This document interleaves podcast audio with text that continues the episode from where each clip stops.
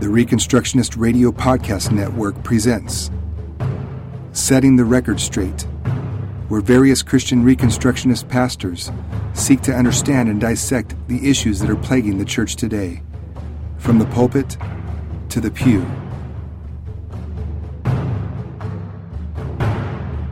This morning, if you will turn in your Bibles, let's see, if you'll turn in your Bibles with us to 1 Peter chapter 2, verses 9 through 10. We're going to kind of look at this morning in just a moment. 1 Peter chapter 2, verses 9 through 10.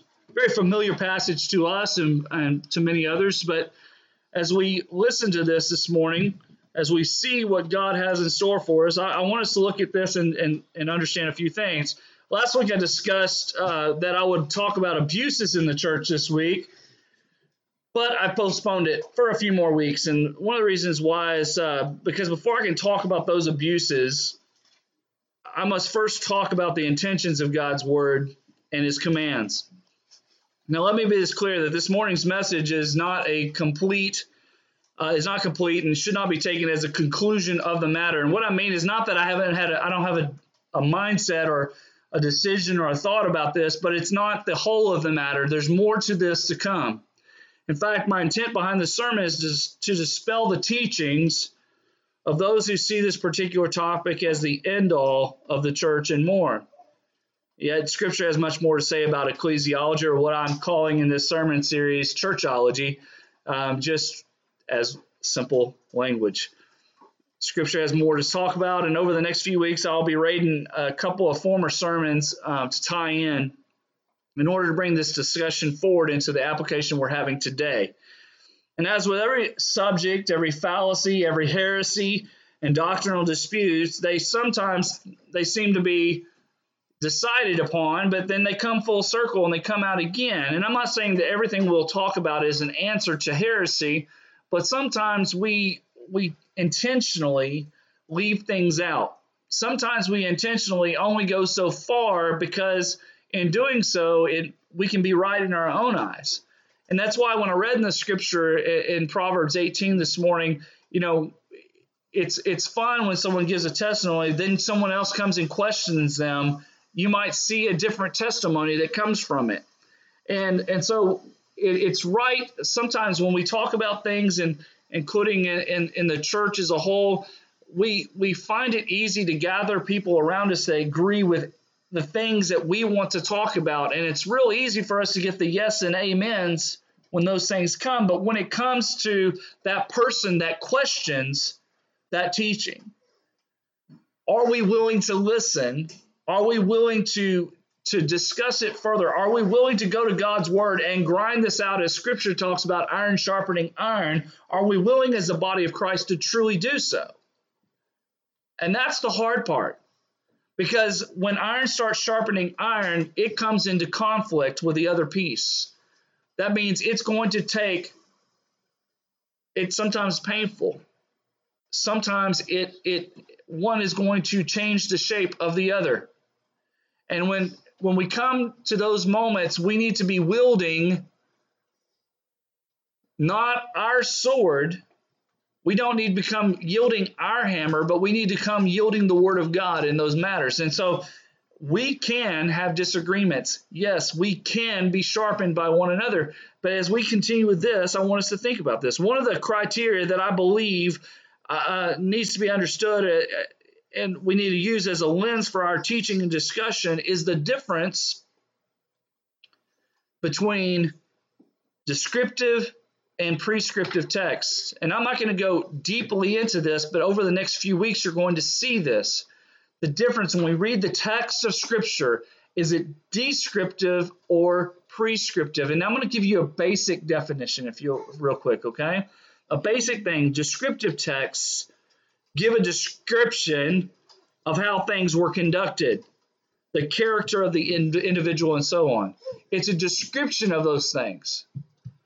The prescriptive texts, and I'm open to furtherance and discussion and criticism on this, but prescriptive texts give distinct guidelines for how things are to be done according to God's intentions for the individual, the family, the church, the state, and so on. It's more than a description.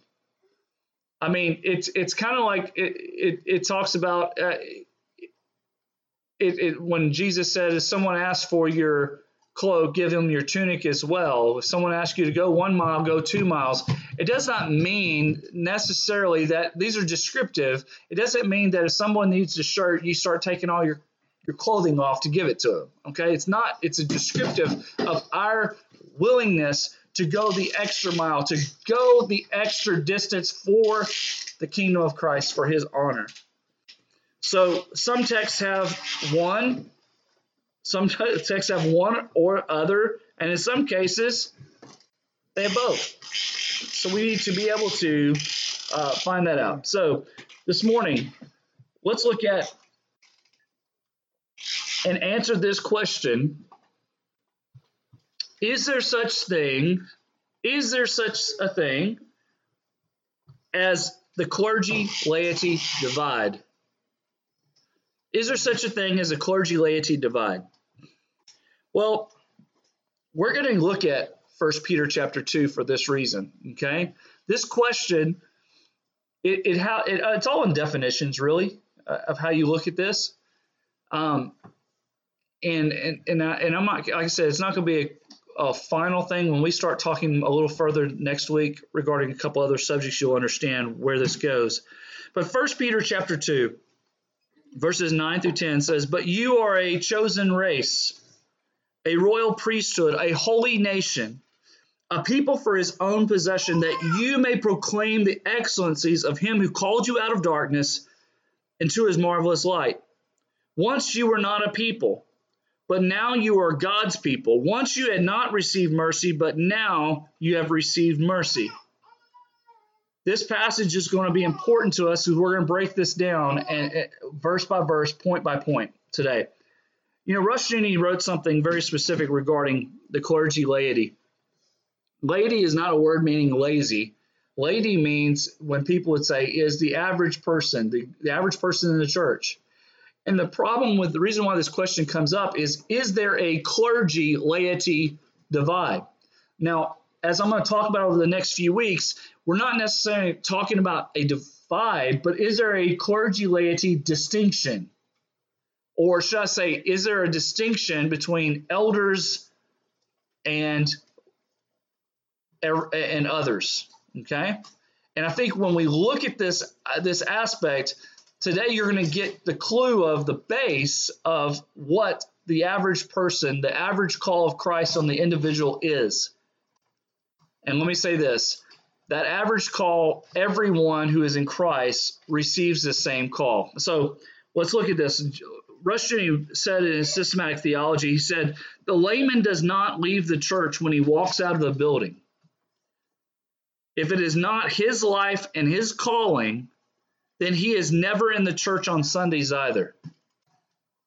We have seen that every man is called to be an elder over his family and in his calling.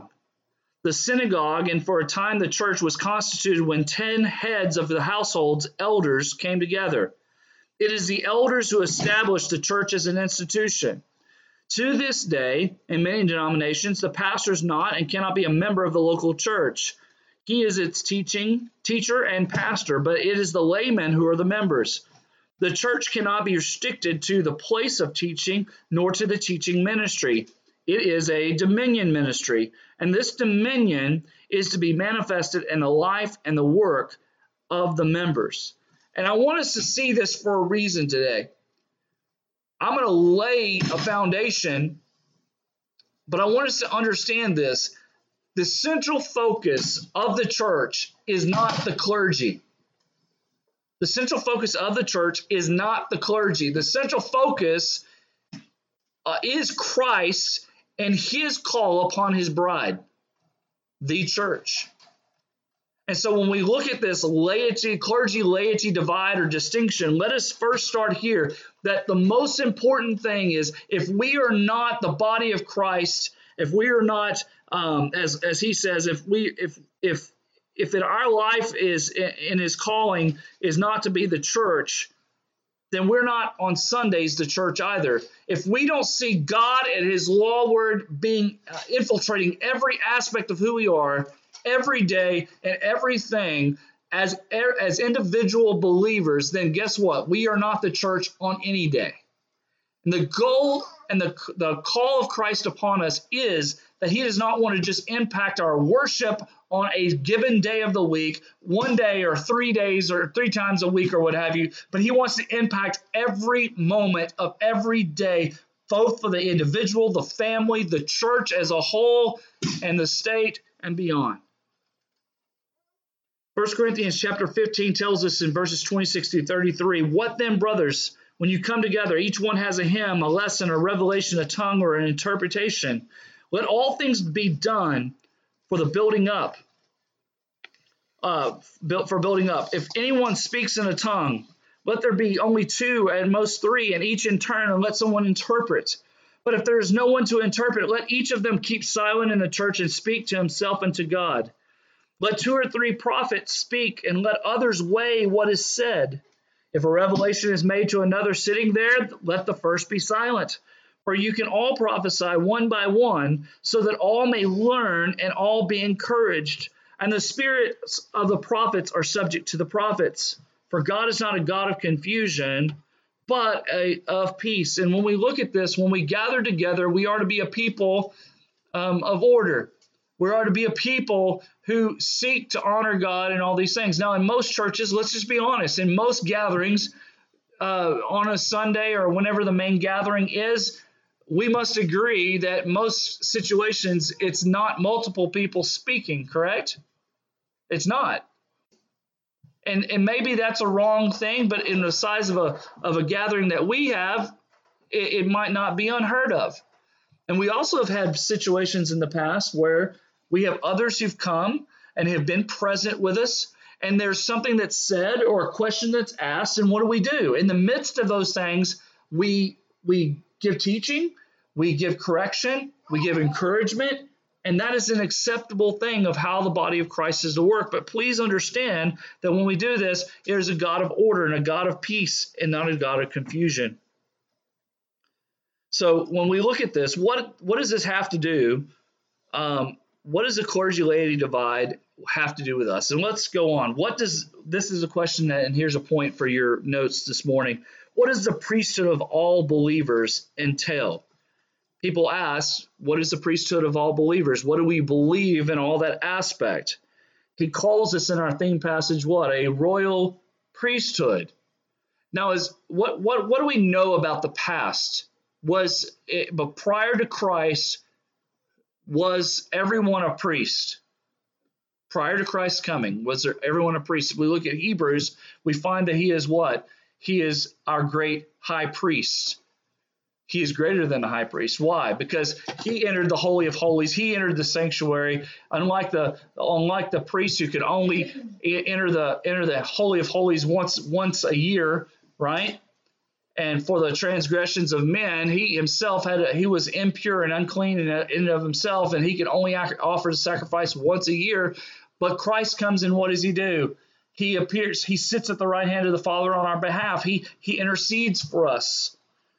What does the priesthood of all believers, though, entail?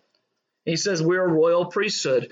Now, when we talk about that word priest, that's a word in the Greek. It's the hieratiuma, which means the office of priest, the order or body of priests. And for him to come to us and now say, and we find in 1 Peter 2, when we find this passage, when he says to us that you are a royal priesthood, you are what? What does that mean? Well, first off, they're what? They're set apart. They're set apart. Go ahead and progress that. He said, you're a what? You're set apart. You are a chosen priesthood, right?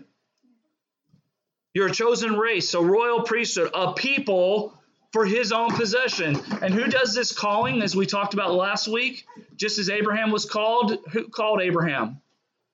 God called Abraham. Did Abraham set himself apart? No. God called a man out himself. And we find that the original priesthood in Deuteronomy 18, when we looked at it, they said the Levitical priests, and it said all the tribe of Levi shall have no portion or inheritance with Israel. They shall eat the Lord's food, his offerings, as their inheritance. They shall have no inheritance among their brothers. The Lord is their inheritance. And he goes on to say in verse 5 of Deuteronomy 18, for the Lord your God has chosen him out of all your tribes to stand and minister in the name of the Lord, and him and his sons for all time. He was talking about whom? When we go back, the high priest. And we talk, as we look at this, these people had no inheritance, but their Lord was his inheritance. And I want us to talk about this. We're not priests in the situation of saying that we are priests over others. And this is why he calls us a royal priesthood. We're not priests over others, but what are we? We are people that have access to God. We are called of him. And we're not only just called of him, we are people for his own possession. We are a people that are, as the priests of old, we what? We stand and minister in the name of the Lord. We do more than that. We know that more than just that we stand and we minister, we stand and we preach, we stand and intercede on the behalf of others. We don't need to do that. We'll talk about that in a moment. But what do we do? What is this whole thing? Who is our inheritance? Jesus Christ is our inheritance, the greatest reward of all times. But the priesthood, as we look at this, the priesthood is something, and we're not going to go through the whole passage of Scripture in Numbers 18, but he says in verse 7, he says, I give your priesthood as a gift. When you talk to Aaron, the calling of Christ, the salvation that is given to his elect, is a gift, right? What did we talk about last week? We've talked about before that what? How are we saved? How is one? Is a what? Is you're saved by what? By grace through faith, and this is not your own doing. It's the gift of God. Salvation and our priesthood, our calling unto him, is a gift. It's not a curse.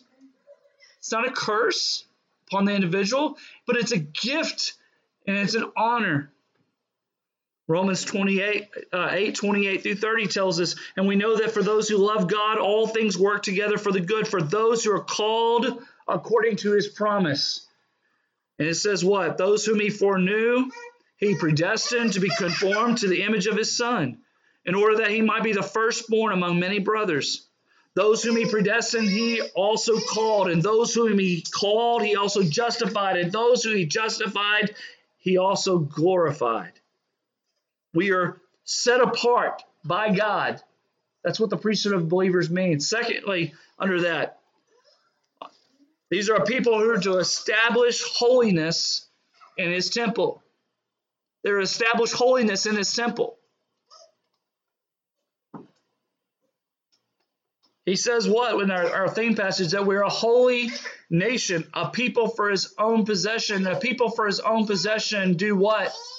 They do the things that God has called them to do and to be the people he's called us to be. Numbers 18, it goes on, it says, verses 4 through 7, it says, they shall join you and keep guard over the tent of meeting for all the service of the tent. And no outsider shall come near you. And you shall keep guard over the sanctuary and over the altar, and there may never be again be wrath on the people of Israel. And behold, I have taken your brothers, the Levites, from among the people of Israel. They are a gift to you, given to the Lord, to do the service of the tent of meeting. And you and your sons with you shall guard your priesthood for all that concerns the altar and all that is within the veil, and you shall serve. I give you your priesthood. And once again, I come back to this. I give you your priesthood as a gift. And that gift, when we look at this, we're not talking about the same essence. We no longer have someone who we bring an offering, a guilt offering to the sacrifice on our behalf. When we sin against a holy God, what do? We go to him. Now, are we doing that of our own volition, our own ability? No, we're doing it because we are not, our sin is what? Is not covered by our great acts and our great works, but our sin is covered by the blood of Jesus, the atoning sacrifice once and for all. And so when we go before a holy God, He's given us a purpose as a priesthood of all believers, and that is to establish holiness in His temple. Well, it's interesting when we talk about the word temple and when we say that, that 1 Corinthians 3, he says, Paul says to the church at Corinth, he says, don't you know that you are God's temple? That you are God's temple and that God's Spirit dwells in you. If anyone destroys God's temple, God will destroy him. For God's temple is what? It's holy. And you are that temple. See, as the people of God, we're no longer longing to go to the place where only a certain group of people can go into the inner places, and only certain person once a year can go into the Holy of Holies, into the presence of God. But we as His people, as a temple of the Holy Spirit, can go into the presence of God, and we are called and we are set apart to not only be holy, but to establish holiness in His temple. We're not to degrade the temple according to the things of this world, but we're to be a living example before others of the holiness, the character, and the salvific nature of God.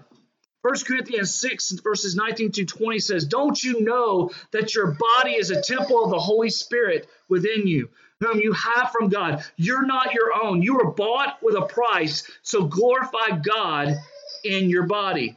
When we hear that, if we are a temple, we ought not get puffed up that we are a temple of the Holy Spirit.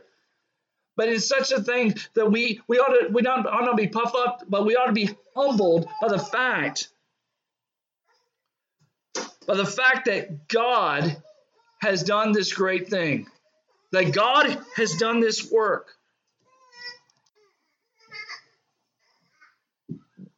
One of the most essential things for me to hear and to know by this passage of Scripture, by this teaching specifically, is that there's not one man or one man in the pulpit on any given Sunday or in any place of position of teaching that is greater than those who are hearing that message. We all equally are a temple of the Holy Spirit. We each equally are not our own. We each equally are bought by the blood of Jesus Christ at a price.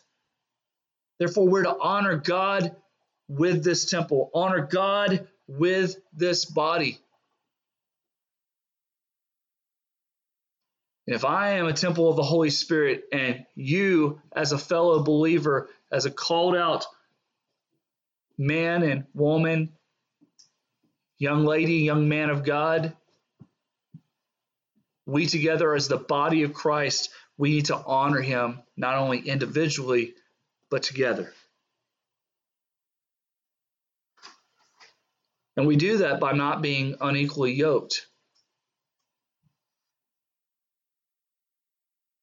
In fact, I think in 2 Corinthians 16, when it talks about to come out and be separate from them, it's not go into some utopian society, as I've said before. It's not to be go off and go purchase 1,000 acres and withdraw from the world. But no, we're to be a different people, a set apart people, exactly what we've been called as. Yeah. And there ought to be a people who has no agreement. As a temple of the living God, we should have no agreement with the idols of men. Whether it be a nationalistic idol,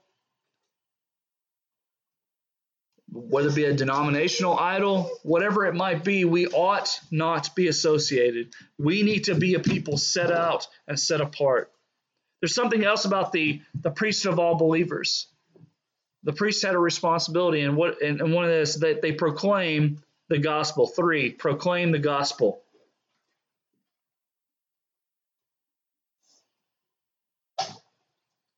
You know, when from my background, I was taught so often that the pastor of the church, being that we were, that my beginning and most of my life, I was a Baptist, Southern Baptist, and one of the things that always came to me was that we always looked up to that pastor. That pastor was as if Jesus was speaking in the pulpit himself. And I have no problem saying we ought to look and long daily, weekly, as we come together. Every time we open it, we hear God's word proclaimed or we read it, we ought to hope, and our desire is that God would speak to us.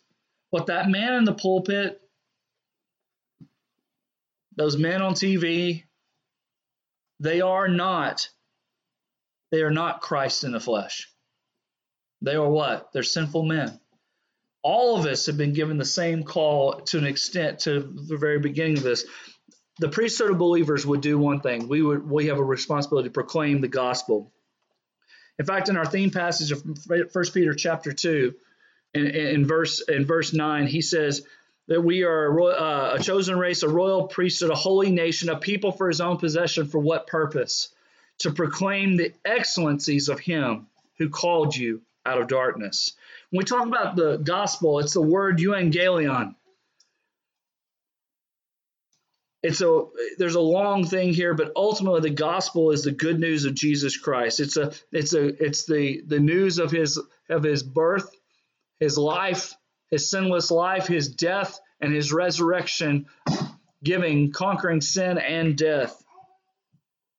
The gospel is not just about salvation. The gospel is about some things greater, and how the gospel, the good news of Jesus, affects all of life. And y'all have heard me preach on the social gospel, and why I believe that the gospel is social gospel. And there's nothing wrong with the word social justice warrior, because the gospel, when it affects us, it changes a society. When we hear the gospel and it has its full effect, what does it do? It changes the man. The old is gone, the new is come.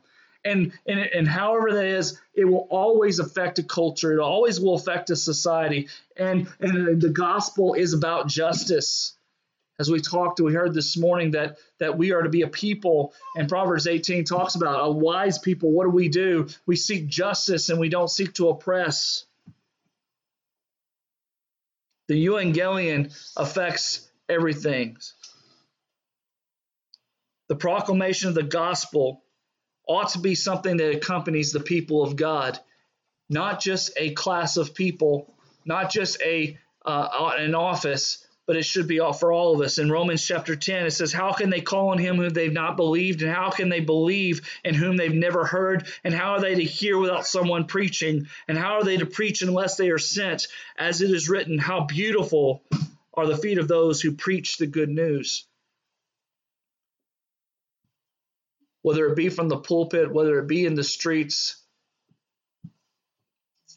the feet of those who bring the good news, preach the good news, proclaim the good news. They're beautiful feet.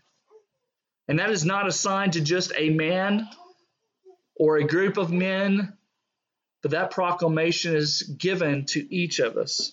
See, the priesthood of believers, fourthly, their identity is found in Christ alone. Their identity is found in Christ alone. Recognizing, our theme, as we are writing that down, our theme passage says, you were not a people, but now you are God's people. Our identity is found in Him alone. Once we receive the mercy of the Lord, our identity can be found in no one else. Philippians chapter 3.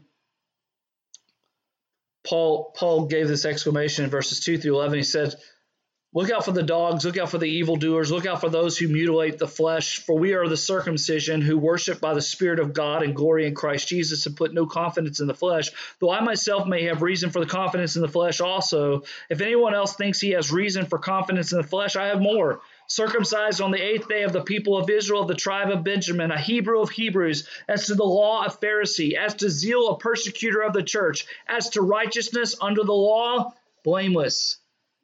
But whatever gain I had, I counted it as loss for the sake of Christ.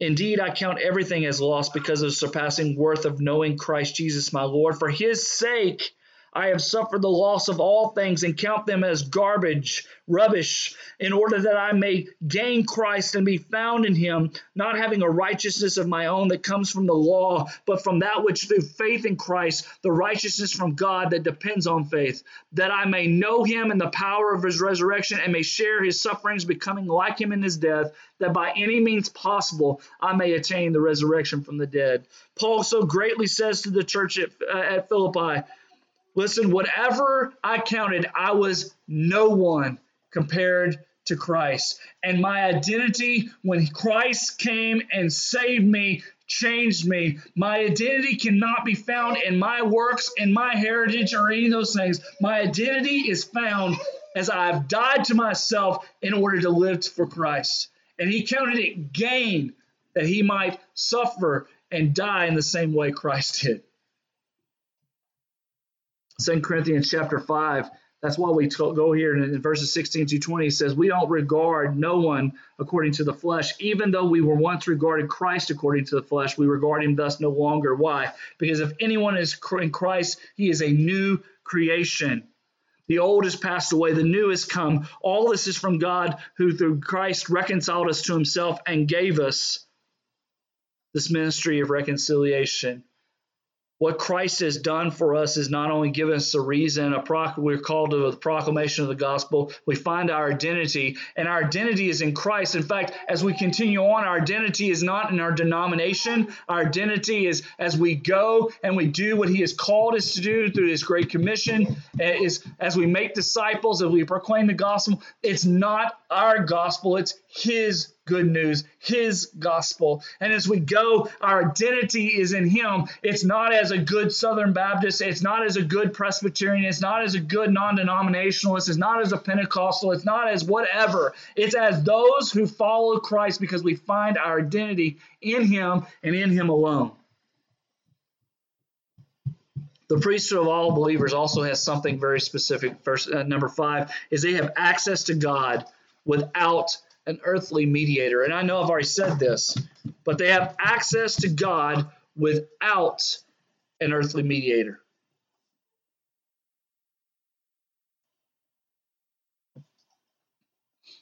For each and every one of us who are in Christ Jesus, and kiddos, I want you to hear this. I want you to look at me and look carefully at me and listen carefully. You do not need your father, your mother, your pastor, your family, anyone else to go to God. If you're in Christ Jesus, we go to him. We need no other mediator. If you're in Christ Jesus, you have his Holy Spirit indwelling you, and he empowers you, and he gives you the same authority as I have, the same ability to go to him at any moment. You don't need me to call upon him for you. There's no greater power in my prayer, no more greater power in my seeking of him than you going to him yourself. Christ destroyed the dividing line between the Holy of Holies and heaven. When we talk about when Christ dies and he what happens? The curtain of the temple is ripped from the top to the bottom, isn't it? The Holy of Holies is opened wide. And the God who hasn't been present in that Holy of Holies for a very long time, what? He reveals himself in the person of Christ Jesus, and he gives us the ability by his Holy Spirit to go to him. And guess what happens? You know, even Scripture talks about when we don't have words to speak, we don't know what to say. The Spirit speaks with groanings on our own behalf. You know what kind of gift that is? That's why the Roman Catholics have it wrong. They don't need a priest to pray for them. They don't need Mary, the mother of Jesus, to intercede on their behalf. They don't need a saint to intercede on their behalf. They do not, and here's the thing, blows my mind. We don't need to have an altar call where people will come forward to have the pastor lay his hands on them and pray for them. They can go to the same Savior on their own and go and receive that same forgiveness. They can receive that same prayer, that same healing. They can receive those things. They don't need another man to do it for them. They have access to God. I skipped, I can't tell you how much stuff here. But in Romans 5, he says, since we have been justified by faith, we have peace with God through our Lord Jesus Christ. Through him we have also obtained access by faith into this grace in which we stand. And we rejoice in the hope of the glory of God. And for those who might be listening or might not be used to, I use so much scripture, don't I, guys? I use a lot of scripture because here's the thing. My opinion doesn't matter. My word doesn't matter. It's his word. And his word tells us that we, by faith, we are able to stand in the presence of God and have peace with him. In Ephesians 2, it tells us, verse 11 through 22, it says, remember that at one time you Gentiles in the flesh called the uncircumcision by what is called the circumcision, which is made by the flesh by hands. Remember that you were at that time separated from Christ, alienated from the commonwealth of Israel and strangers to the covenants of the promise, having no hope and without God in the world.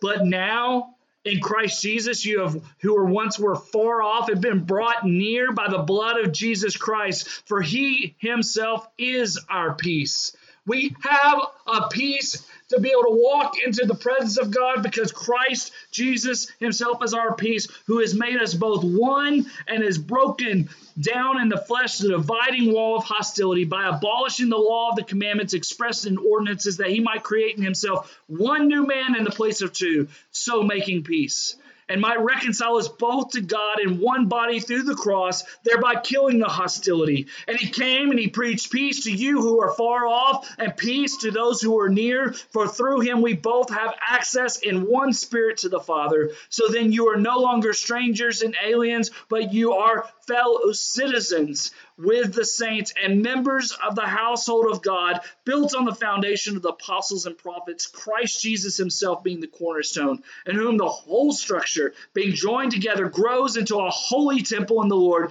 In him you also will be built into a dwelling place for God by the Spirit.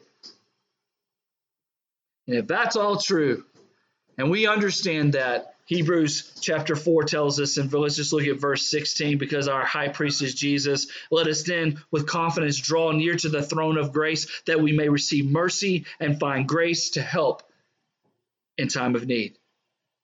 Praise be to Jesus. Praise be to God that we have access without some earthly mediator to do it on our behalf. Sixthly, this morning, priesthood of believers, they have a great responsibility to know God's law word and to make it known. The priesthood of believers have a great responsibility to know God's law word and to make it known.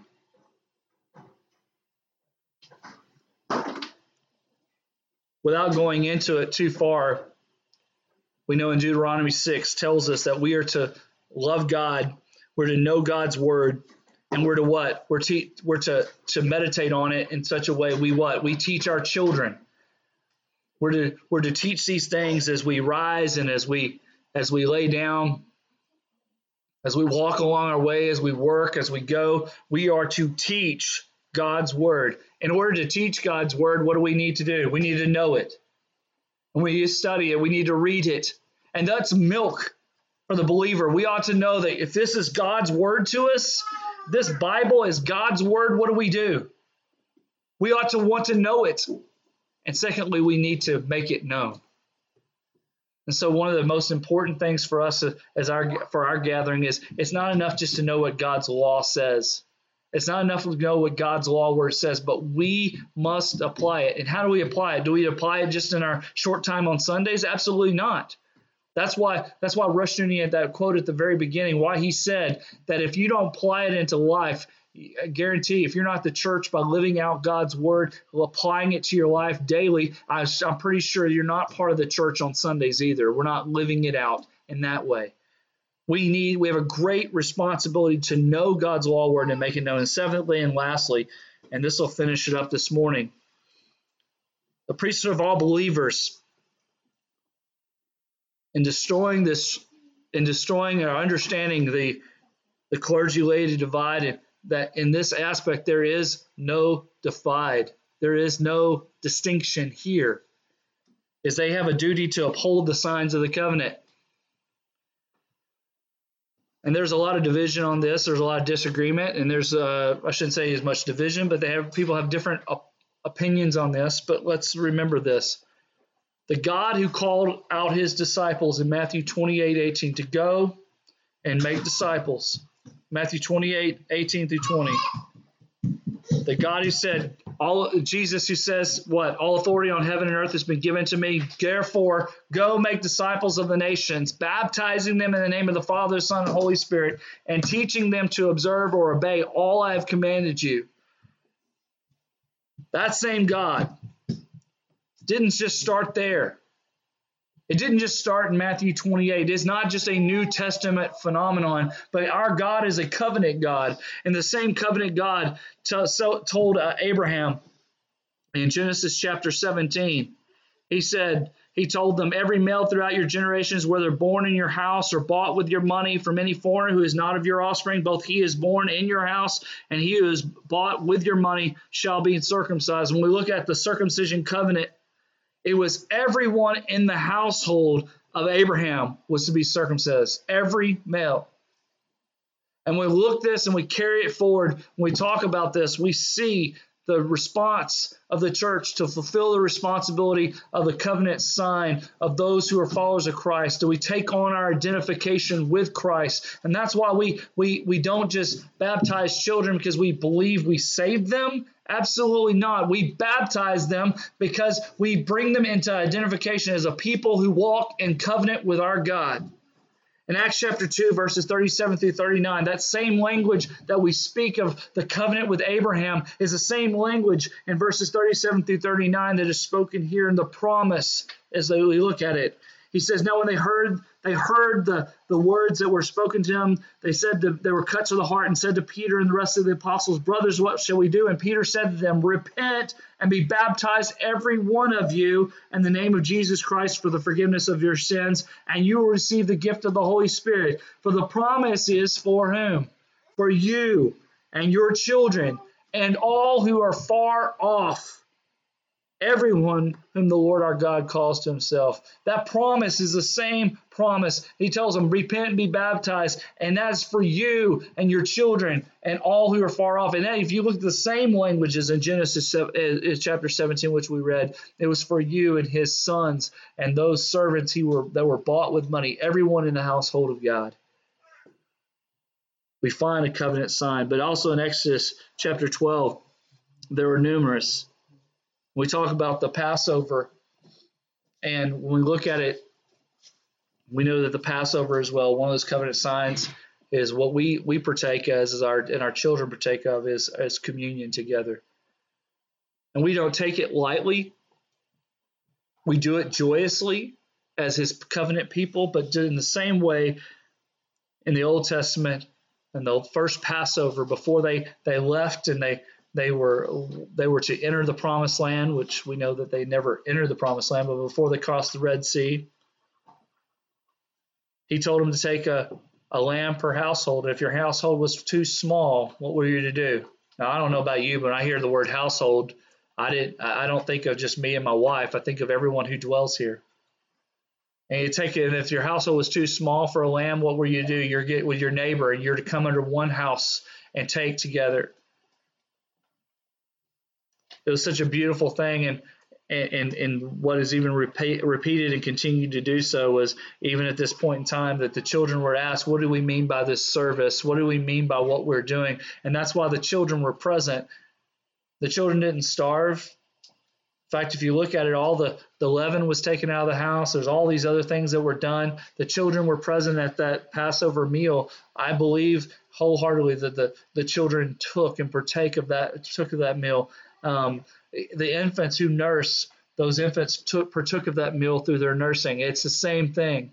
as we look at it today, we pass that covenant on to our children. That covenant is not incomplete, but is more full in Christ Jesus.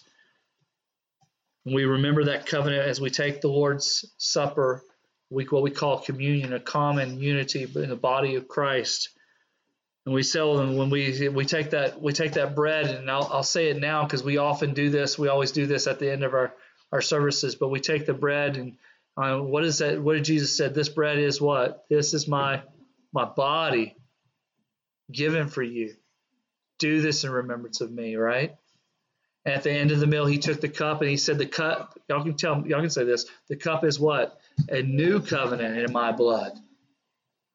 As often as do this in remembrance of me, as often as we eat this bread and we drink this cup, we what? We proclaim the Lord's death until he returns.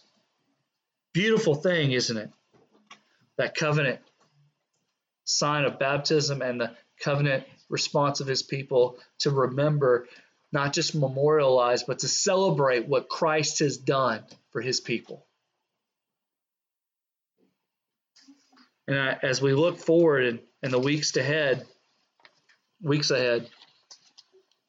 I'm reminded of the same thing that the early church did. And so often we just take these things for granted. And whether it's descriptive or prescriptive, let me just share this with you. We'll talk about this in the next week or so. But Acts chapter 2, we talk about the early church in the book in Acts of the Apostles, and we see that they devoted themselves to what? They devoted themselves to the apostles' teaching, the Word of God, to the fellowship, that's to the body of Christ, to the breaking of bread. What's important? It wasn't just that they ate a meal together. It is part of it. It's agape feast, yes. But what is part of that meal? We just read, right? The breaking of bread. Jesus took the bread, he gave thanks, and he broke it, saying, this is my body. It's a reminder that as the body came together, as often as they did it in remembrance of him. And it said to the prayers. They prayed and interceded on the behalf of one another. They prayed for God's will to be done. They prayed for those who are in the persecution. They prayed for those who were establishing churches. They prayed for the body of Christ. It was growing, right? The church, God added to the church daily those who were being saved because of these very simple acts. It's descriptive, not necessarily prescriptive. So is there a divide? That's one of the questions. Is there a divide between clergy and laity? If you're to define the clergy versus laity, what you would be seeing is there a class, two different classes of people. And here's the thing, before we can even talk about truly a divide or a distinction or any of those things, what must we first understand? That God calls each and every one of us to the same place, the same purpose, the same distinctions. Right at first, doesn't he? Do y'all know anything specific about an elder, that someone who's set us apart, or someone who's called to oversee a church? One of those aspects is they are a person above reproach. They're a person who's supposed to be able to discern the word of God. They're a person that do these things. But what are those? What are those always when we talk about those? What are those characteristics, those distinctions? They start where? With the individual being obedient to the call of God, led by the Holy Spirit. That's where it starts. And before there can be a distinction made amongst others, we must understand that they are fulfilling their responsibility as the individual before God as part of the body of Christ. Whether there is a divide or not, it starts there. And you know what happens? And it's actually tied to the family. You know what even happens? If that husband or that elder can't take care of his family, he can't take care of the church, can he? He has a responsibility to step aside from that responsibility, to step aside and set that calling aside until his family is walking in line at where it's supposed to be. His family is supposed to be a very important part of this. And so it goes back to what? An individual responsibility of his individual calling, her individual calling for women in Christ, for young ladies and young men. It's our individual calling is where it begins. It's not necessarily about a class warfare here. We are talking about we as individuals coming and fulfilling our obligation, our responsibility, our duty before our Lord and God who has saved us and made us new, and to fulfill all that he has for us. That's where it begins. That's not the end of it, by the way, but that's where it begins. And as we continue in the next week and we talk a little bit on the side of authority and other aspects, let's not forget, if we are faithful with little, he will give us more. And we need to be faithful in the small things that he's called us to first and foremost. Before we look at is there a divide, is there a distinction, is there a setting apart differently or a calling or giftedness or any of those things, we have to be obedient to the very base distinctions of who we are in Christ Jesus. For without those, there are no other places, no other distinctions, no other callings for us. And we can't use our giftedness well. All right. We'll close here this morning. Let's pray and we'll close. And let's honor God at this time as well. Father, we thank you for this day. We thank you for your word. And Lord, although this is a lot of information and it's not complete, in essence, it's not full for this week. Lord, as we still have more to discuss in the weeks ahead, Lord, I pray that you take this. And Lord, I pray that you empower your people by the Holy Spirit. That, Lord God, that we would be obedient to the call, your call upon us. Lord, it's not something we have to look and just try to figure out and discover as if we're trying to find ourselves. But Lord God, you have called us to, by your word, you have given us your commands. And Lord, those who love you, your disciples who love you, follow your commands. We seek to know you and to make you known. We seek to honor you in all things. And we do this through a proclamation of the gospel, knowing that it's not because of something we have done or we deserve, but because of you, Lord God, who you are. You bought us without a price. Lord God, you saved us not for our own being, but, Lord, for your own purpose. And, Lord, I pray that we will seek those things. Lord, we would understand that we don't need someone else to enter your presence to mediate on our behalf, because we have a great high priest in Christ Jesus who sits at your right hand, Lord, interceding on our behalf and waiting for all his enemies to be made a footstool.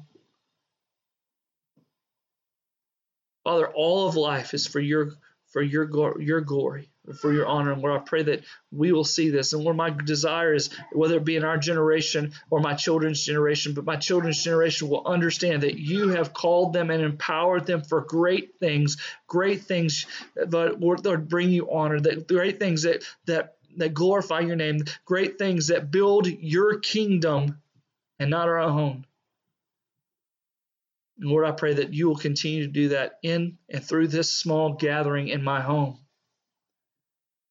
That, Lord God, we would not be ashamed, but, Lord God, that we would be bold, empowered by your Holy Spirit to preach and do mighty things. And, Lord, we ask these things in Jesus' name. Amen. Thank you for listening to Setting the Record Straight.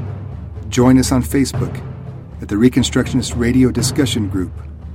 And don't forget to visit ReconstructionistRadio.com to listen to all of our podcasts and to download our free audiobooks.